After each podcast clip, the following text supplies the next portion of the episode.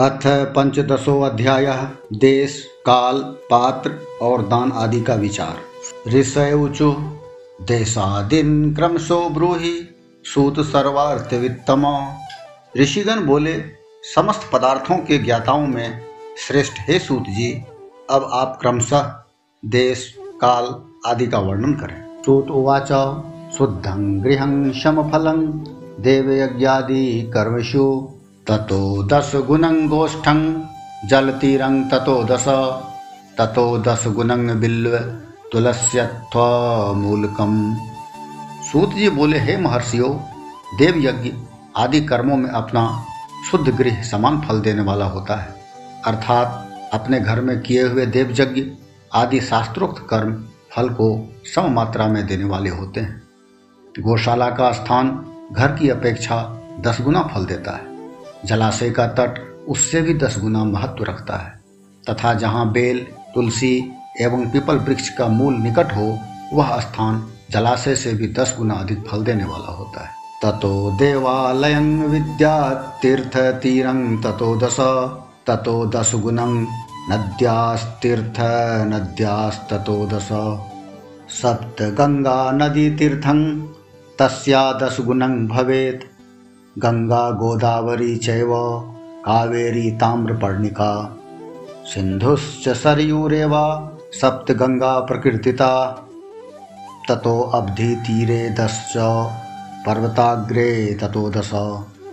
सर्व अस्मादधिकं ज्ञेयं यत्र रोचते मन।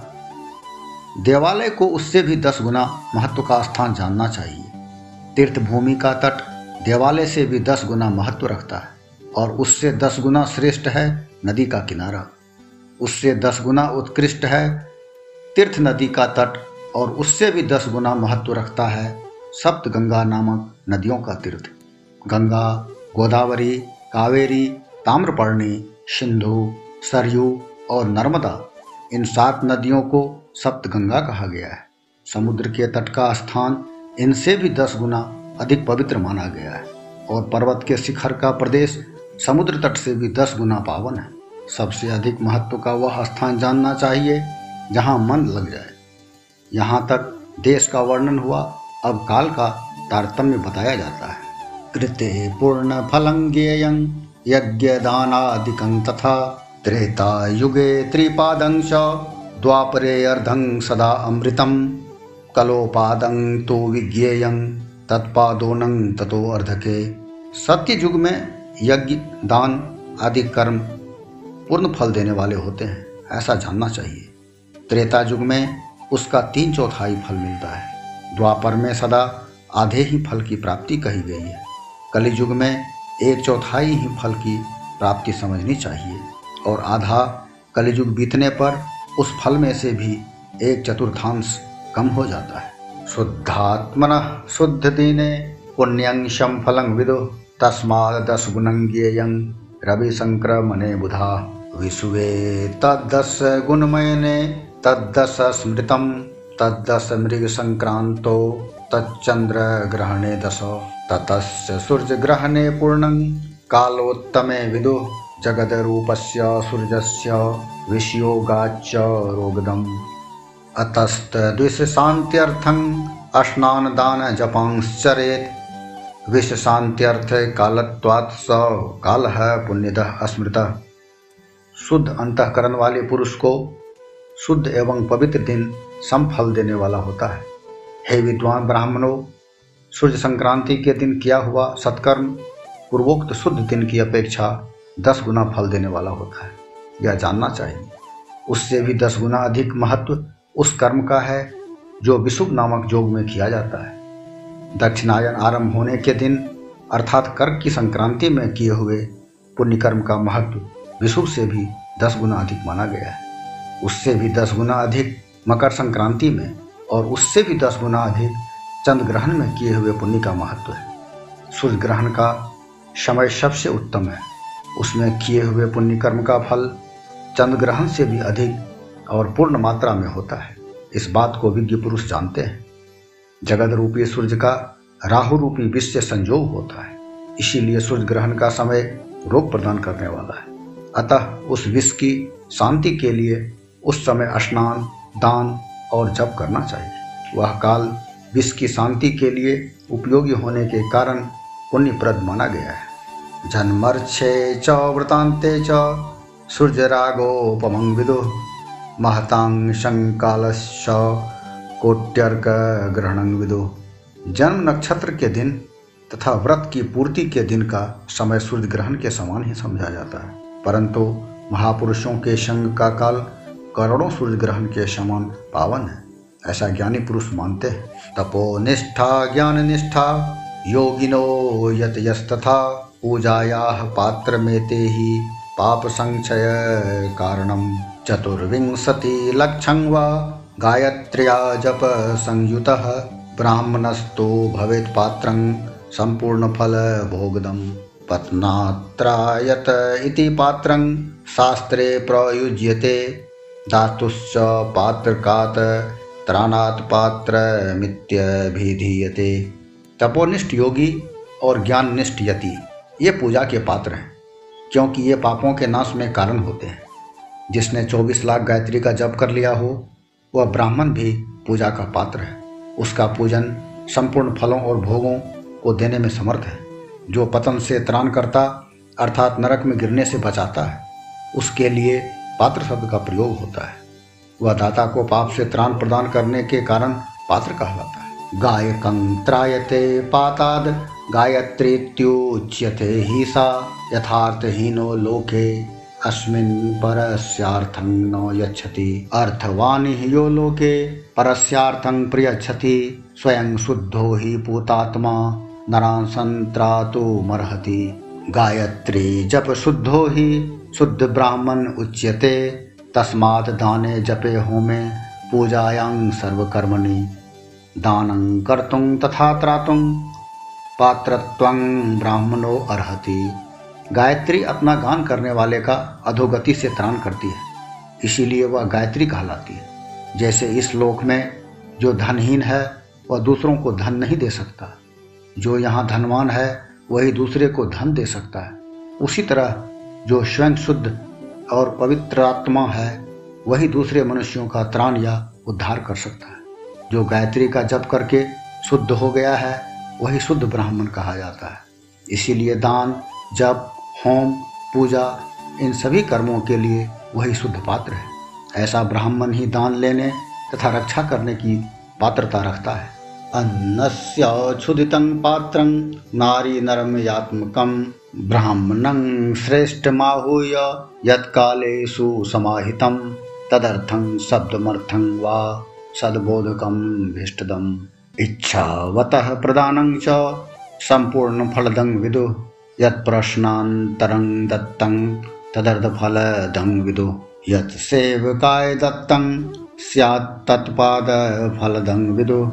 जातिमात्रस्य विप्रस्य दीनवृत्ते द्विजर्षभा दत्तमर्थं हि भोगाय, भूर्लोके दशवार्षिकं, वेदयुक्तस्य विप्रस्य स्वर्गे ही दशवार्षिकम स्त्री हो या पुरुष, जो भी भूखा हो वही अन्नदान का पात्र है।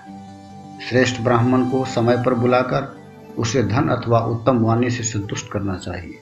इससे अभिष्ट फल की प्राप्ति होती है। जिसको जिस वस्तु की इच्छा हो, उसे वह वस्तु बिना मांगे ही दे दी जाए। तो दाता को उस दान का पूरा पूरा फल प्राप्त होता है। ऐसी महर्षियों की मान्यता है।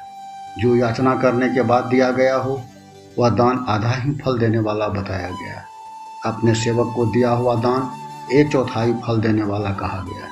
हे विप्रबरो जो जाति मात्र से ब्राह्मण है और दीनतापूर्ण वृत्ति से जीवन बिताता है, उसे दिया हुआ धन का दान दाता को इस भूतल पर दस वर्षों तक भोग प्रदान करने वाला होता है। वही दान यदि वेद वेदता ब्राह्मण को दिया जाए तो वह स्वर्ग लोक में देवताओं के दस वर्षों तक दिव्य भोग देने वाला होता है। गायत्री जप युक्त सत्य ही दस वार्षिकम विष्णु भक्त विप्रस्य दत्तं वैकुंठ दंग विदु। शिव भक्त विप्रस्य दत्तं कैलासदं विदुः। तत्लोकोपभोगार्थं सर्वेषां दानमिष्यते। गायत्री जापक ब्राह्मण को दान देने से सत्यलोक में दस वर्षों तक पुण्य भोग प्राप्त होता है। और विष्णु भक्त ब्राह्मण को दिया गया दान वैकुंठ की प्राप्ति कराने वाला जाना जाता है। शिव भक्त, विप्र को दिया हुआ दान, कैलाश की प्राप्ति कराने वाला कहा गया है। इस प्रकार सबको इन लोगों में भोग प्राप्ति के लिए दान देना चाहिए। दशांग मन्नंग विप्रस्य, भानुवारे ददन्नर पर जन्मनी चारोग्यं दस वर्षं समश्नुते। बहुमान मथाह्वान् मभ्यङ्गं पादसेवनं वासो गन्धाद्यर्चनं च घृता पूपरशोत्तरं खड्सं व्यञ्जनं चैव, ताम्बूलं दक्षिणोत्तरं। नमश्चानुगमश्चैव स्वर्णदानं दशांगकम रविवार के दिन ब्राह्मण को दशांग अन्न देने वाला मनुष्य दूसरे जन्म में दस वर्षों तक निरोग रहता है। बहुत सम्मान पूर्वक बुलाना, अभ्यंग पाद सेवन वस्त्र, गंध आदि से पूजन घी के मालपुए आदि सुंदर भोजन, छहों रस, व्यंजन, दक्षिणा सहित तांबुल, नमस्कार और जाते समय अनुगमन, ये अन्नदान के दस अंग कहे गए। दशांग मन्नंग विप्रेभ्यो, दसभ्यो वै ददंतर अर्कवारे तथारोग्यं शतवर्षं समश्नुते सोमवारादिवारेषु तत्त्वद्वारगुणं फलम् अन्नदानस्य विज्ञेयं भूर्लोके परजन्मनि। सप्तस्वपि च वारेषु अन्नं दत्त्वा शतं वर्ष मारोग्यादिकमश्नुते। एवं शतेभ्यो विप्रेभ्यो भानुवारे ददन्नरः सहस्रवर्षमारोग्यं सर्वलोके समश्नुते। सहस्रेभ्य अस्तथा दत्त्वा अयुतवर्षं समश्नुते एवं सोमादिवारेषु विज्ञेयं ही विपश्चिता। दस ब्राह्मणों को रविवार के दिन दशांग अन्न का दान करने वाला सौ वर्ष तक निरोग रहता है। सोमवार आदि विभिन्न वारों में अन्नदान का फल उन उन वारों के अनुसार दूसरे जन्म में इस पृथ्वी लोक में प्राप्त होता है। ऐसा जानना चाहिए। सातों वारों में दस दस ब्राह्मणों को दशांग अन्नदान करने से सौ वर्ष तक आरोग्य आदि फल प्राप्त होते हैं। इस प्रकार रविवार के दिन ब्राह्मणों को अन्नदान करने वाला मनुष्य हज़ार वर्षों तक शिवलोक में आरोग्य लाभ करता है। इसी प्रकार हज़ार ब्राह्मणों को अन्नदान करके मनुष्य दस हज़ार वर्षों तक आरोग्य भोग करता है। विद्वान को सोमवार आदि दिनों के विषय में भी ऐसा ही जानना चाहिए। भानुवारे सहस्राणां गायत्री पूचेतसाम अन्नं दत्वा सत्यलोके ह्यारोग्यादि समश्नुते अयुतानां तथा दत्वा विष्णुलोके समश्नुते अन्नं दत्वा तु लक्षाणां रुद्रलोके समस्नुते रविवार को गायत्री जप से पवित्र अंतकरण वाले एक हज़ार ब्राह्मणों को अन्नदान करके मनुष्य सत्यलोक में आरोग्य आदि भोगों को प्राप्त करता है। इसी प्रकार दस हज़ार ब्राह्मणों को दान देने से विष्णु लोक में ऐसी प्राप्ति होती है और एक लाख ब्राह्मणों को अन्नदान करने से रुद्रलोक में भोग आदि की प्राप्ति होती है। बालानां ब्रह्म बुद्धिया ही देयं विद्यार्थीभिर्नरय यूनां च विष्णुबुद्धया हि पुत्रकामार्थीभिर्नरय वृद्धानां रुद्रबुद्ध्या हि देयं बाल स्त्री भारती बुद्धिया, बुद्धि कामैर्नरोत्तमय लक्ष्मी बुद्धिया, युव स्त्रीषु भोग कामैर्नरोत्तमय वृद्धासु पार्वती बुद्धिया देयमात्मार्थी भीर्जन विद्या की कामना वाले मनुष्यों को ब्रह्म बुद्धि से बालकों को दशांग अन्न का दान करना चाहिए। पुत्र की कामना वाले लोगों को विष्णु बुद्धि से युवकों को दान करना चाहिए और ज्ञान प्राप्ति की इच्छा वालों को रुद्र बुद्धि से वृद्धजनों को दान देना चाहिए। इसी प्रकार बुद्धि की कामना वाले श्रेष्ठ मनुष्यों को सरस्वती बुद्धि से बालिकाओं को दशांग अन्न का दान करना चाहिए। सुख भोग की कामना वाले श्रेष्ठ जनों को लक्ष्मी बुद्धि से युवतियों को दान देना चाहिए। आत्मज्ञान की इच्छा वाले लोगों को पार्वती बुद्धि से वृद्धा स्त्रियों को अन्नदान करना चाहिए। शिलवृत्योच्छवृत्त्या च गुरु दक्षिणयार्जितम शुद्ध द्रव्य मीति प्राहु अस्तत्पूर्ण फलदंग विदु ब्राह्मण के लिए सिल तथा उच्च वृत्ति से लाया हुआ और गुरु दक्षिणा में प्राप्त हुआ अन्न धन शुद्ध द्रव्य कहलाता है। उसका दान दाता को पूर्ण फल देने वाला बताया गया है। शुक्ल प्रतिग्रह दत्तं मध्यमं द्रव्य मुच्यते, कृषि वाणिज्य कोपेतम धमंग द्रव्य मुच्यते। शुद्ध प्रतिग्रह में मिला हुआ द्रव्य मध्यम द्रव्य कहा जाता है और खेती, व्यापार आदि से प्राप्त धन अधम द्रव्य कहा जाता है। क्षत्रियाणां विषां चैव शौर्य वाणिज्य कार्जितम उत्तमं द्रव्यमित्याहो शूद्राणां हृदकार्जितं स्त्रीणां धर्मार्थीनां द्रव्यं पैतृकं भर्दृकं तथा क्षत्रियों का शौर्य से कमाया हुआ, वैश्यों का व्यापार से कमाया हुआ और शूद्रों का सेवा वृत्ति से प्राप्त किया हुआ धन भी उत्तम द्रव्य कहलाता है। धर्म की इच्छा रखने वाले स्त्रियों को जो धन पिता एवं पति से मिला हुआ हो, उनके लिए वह उत्तम द्रव्य है। गवादीनां द्वादशानां चैत्रादिषु यथाक्रमं सम्भूय वा पुण्यकाले दद्यादिष्टसमृद्धिये गोभूतिलहिरण्याज्य वासो धान्यगुणानि च रौप्यं लवणकुष्माण्डं, कन्या द्वादशकं तथा गौ आदि बारह वस्तुओं का चैत्र आदि बारह महीनों में क्रमशः दान करना चाहिए। अथवा किसी पुण्य काल में एकत्रित करके अपनी अभिष्ट प्राप्ति के लिए इनका दान करना चाहिए। गौ, भूमि, तिल, स्वर्ण, घी, वस्त्र, धान्य, गुड़, चांदी, नमक, कोहड़ा और कन्या, ये ही वे बारह वस्तुएँ हैं। गोदा नद्यत गव्यन गोमयेनोपकारिणा, धन धान्याद्याश्रिताणां दूरिताणां निवारणम। जलस्नेहाद्याश्रितानां दूरितानां तु गोजले, कायिकादित्रयाणां तु क्षीरदध्याज्यकयस्तथा, तथा तेषां च पुष्टिश्च विज्ञेया ही विपश्चिता। गोदान में दी हुई गाय के उपकारी गोबर से धन धन्यादि ठोस पदार्थों के आश्रय से टिके पापों का नाश होता है, और उसके गोमूत्र से जल तेल आदि तरल पदार्थों में रहने वाले पापों का नाश होता है। उसके दूध, दही और घी से कायिक वाचिक तथा मानसिक तीनों प्रकार के पाप नष्ट हो जाते हैं। उनसे कायिक आदि पुण्य कर्मों की पुष्टि भी होती है। ऐसा बुद्धिमान मनुष्य को जानना चाहिए। भूदानं तो प्रतिष्ठार्थ में चामुत्र चौद्विजा तिलदानं बलार्थं ही सदा मृत्यु जयं विदु। हिरण्यं जाठराग्नेस्तु वृद्धिदं विर्जिदं तथा आज्यं पुष्टिकरं विद्या, वस्त्रमायुष्करं विदो। धान्यमन्न समृद्ध्यर्थं मधुराहारदं गुडं रौप्यं रेतो अभिवृद्ध्यर्थं, खडसार्थं तु लावनं। सर्वं सर्वसमृद्ध्यर्थं, कूष्माण्डं पोष्टितं विदु। प्राप्तिदं सर्वभोगा नामी चामुत्र चौद्विजा।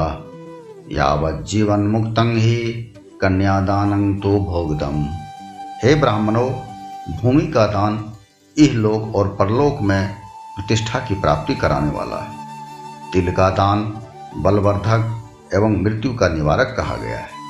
सुवर्ण का दान जठराग्नि को बढ़ाने वाला तथा वीरदायक है। घी के दान को पुष्टिकारक जानना चाहिए। वस्त्र का दान आयु की वृद्धि कराने वाला है, ऐसा जानना चाहिए। धान्य का दान अन्न की समृद्धि में कारण होता है। गुड़ का दान मधुर भोजन की प्राप्ति कराने वाला होता है। चांदी के दान से वीर्ज की वृद्धि होती है। लवन का दान खडरस भोजन की प्राप्ति कराता है। सब प्रकार का दान संपूर्ण समृद्धि की सिद्धि के लिए होता है। विज्ञ पुरुष कुष्मांड के दान को पुष्टिदायक मानते हैं। कन्या का दान आजीवन भोग देने वाला कहा गया है। हे ब्राह्मणों, वह लोक और परलोक में भी संपूर्ण भोगों की प्राप्ति कराने वाला है। पंसाम्र कपित्थानां, वृक्षाणां फलमेव च कदल्याद्यौषधीनां च फलं तथा मासादीनां च मुद्गानां फलं शाकादिकं तथा मरीचि सर्षपाद्यानां शाकोपकर्णं तथा यौद्रितो यत्फलं सिद्धं तद्देयं ही विपश्चिता। कटहल, आम कैथ आदि वृक्षों के फल, केला आदि औषधियों के फल तथा जो फल लता एवं गुलमों से उत्पन्न हुए हों। मुष्ट, यानी आवरण युक्त फल जैसे नारियल, बादाम आदि, उड़द, मूंग आदि दालें साग, मिर्च, सरसों आदि, तेल मसाले और ऋतुओं में तैयार होने वाले फल समय समय पर बुद्धिमान व्यक्ति द्वारा दान किए जाने चाहिए। श्रोत्रादिंद्रिय तृप्तिश्च सदा देया विपश्चिता शब्दादि दस भोगार्थं दिगादीनां च तुष्टिदा। वेदशास्त्रं समादाय बुद्ध्वा गुरुमुखात् स्वयं कर्मणां फलमस्तीति बुद्धिरा स्तिक्य मुच्यते। बंधुराज भयाद बुद्धि, श्रद्धा सा चौकनीयसी। विद्वान पुरुष को चाहिए कि जिन वस्तुओं से श्रवण आदि इंद्रियों की तृप्ति होती है, उनका सदा दान करे। श्रोत्र आदि दस इंद्रियों के जो शब्द आदि दस विषय हैं, उनका दान किया जाए तो वे भोगों की प्राप्ति कराते हैं, तथा दिशा आदि इंद्र देवताओं को संतुष्ट करते वेद और शास्त्र को गुरुमुख से ग्रहण करके गुरु के उपदेश से अथवा स्वयं ही बोध प्राप्त करने के पश्चात जो बुद्धि का यह निश्चय होता है कि कर्मों का फल अवश्य मिलता है, इसी को उच्च कोटि की आस्तिकता कहते हैं। भाई बंधु, अथवा राजा के भय से जो आस्तिकता बुद्धि या श्रद्धा होती है, वह कनिष्ठ श्रेणी की आस्तिकता है। सर्वाभावे दरिद्रस्तु वाचा व कर्मणा यजेत। वाचिकं यजनं विद्यान मंत्र अस्तोत्र जपादिकम तीर्थयात्रा व्रताद्यं हि कायिकं यजनं विदु। येन केनाप्युपायेन ह्यल्पं वा यदि वा बहु बुद्धिया च कृतं भोगाय कल्पते।